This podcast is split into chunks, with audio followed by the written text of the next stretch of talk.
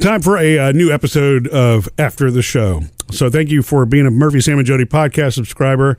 And since it's summertime now, you get to you usually get to hang out with family and people that you don't necessarily see, cousins and uncles and aunts. And Yeah, you know, we were talking about this earlier in the show. My cousin Candace just came and stayed for like three or four days, and then she had to go, and they left yesterday.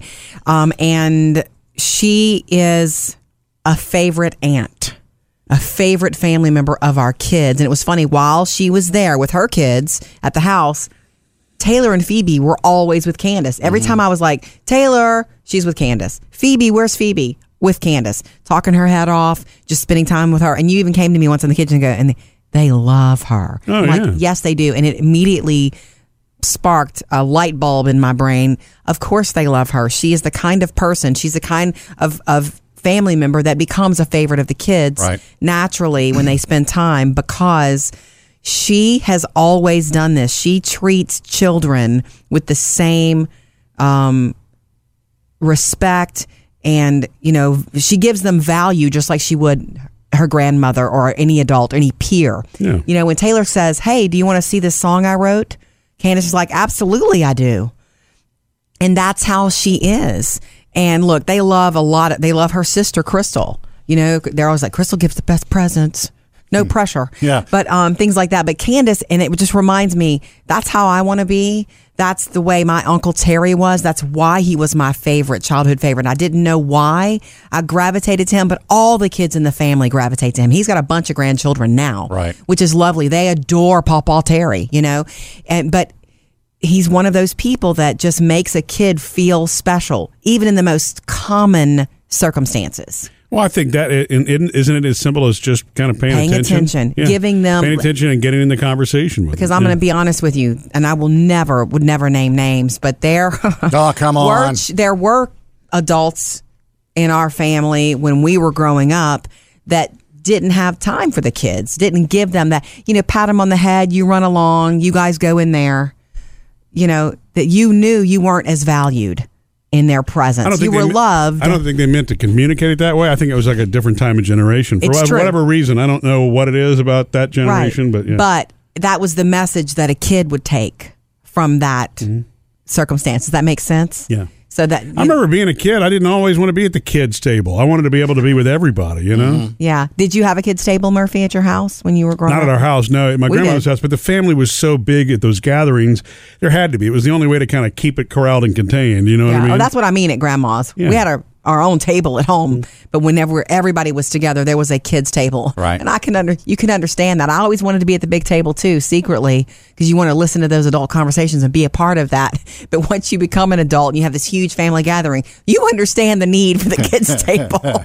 um, do you have a favorite uncle or aunt like that, Sam, or somebody in the Um, family that I gave only- you their undivided? My dad had a sister and she had a husband, and my mom had a brother and he had a wife. So I didn't have a lot of choices. Yeah. So I guess my dad's um, sister and her husband were my favorite because they actually took my brother and I on vacations in the summer. Right. They didn't have kids themselves. Right. So for uh, probably about 10 years, we would go on vacation with them. And they Oh, wow. valued you. That's That's cool. really big. Yeah. That's really big. And then when at the holidays, you're funny you mentioned the kids table, but at the holidays we had such a small family that we all sat at the same table. There was no kid. It was my brother and I. So Right. it's like two people at the kids table, or just put them at our table, and so Right. we sat together. Yeah.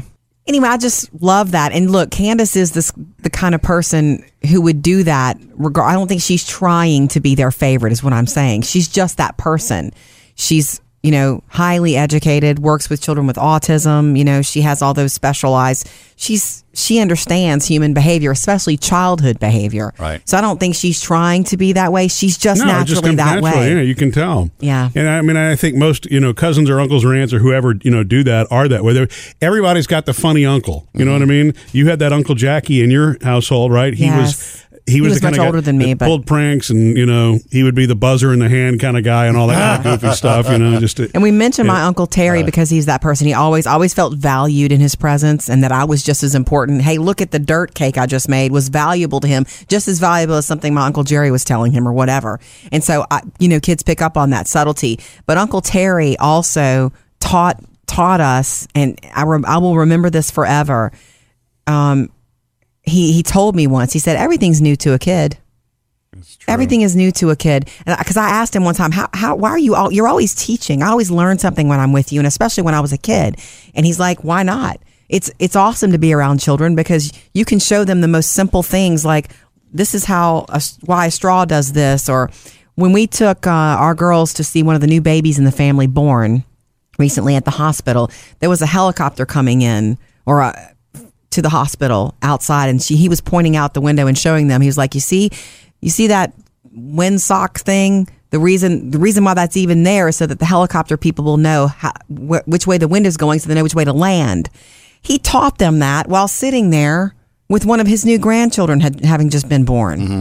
He just knows to look around and show them things that they could never, they would never know otherwise. It- It's funny you say that because it's kind of like a, a reverse of that situation that I let the kid. I'm trying to let the kids teach me things, mm-hmm.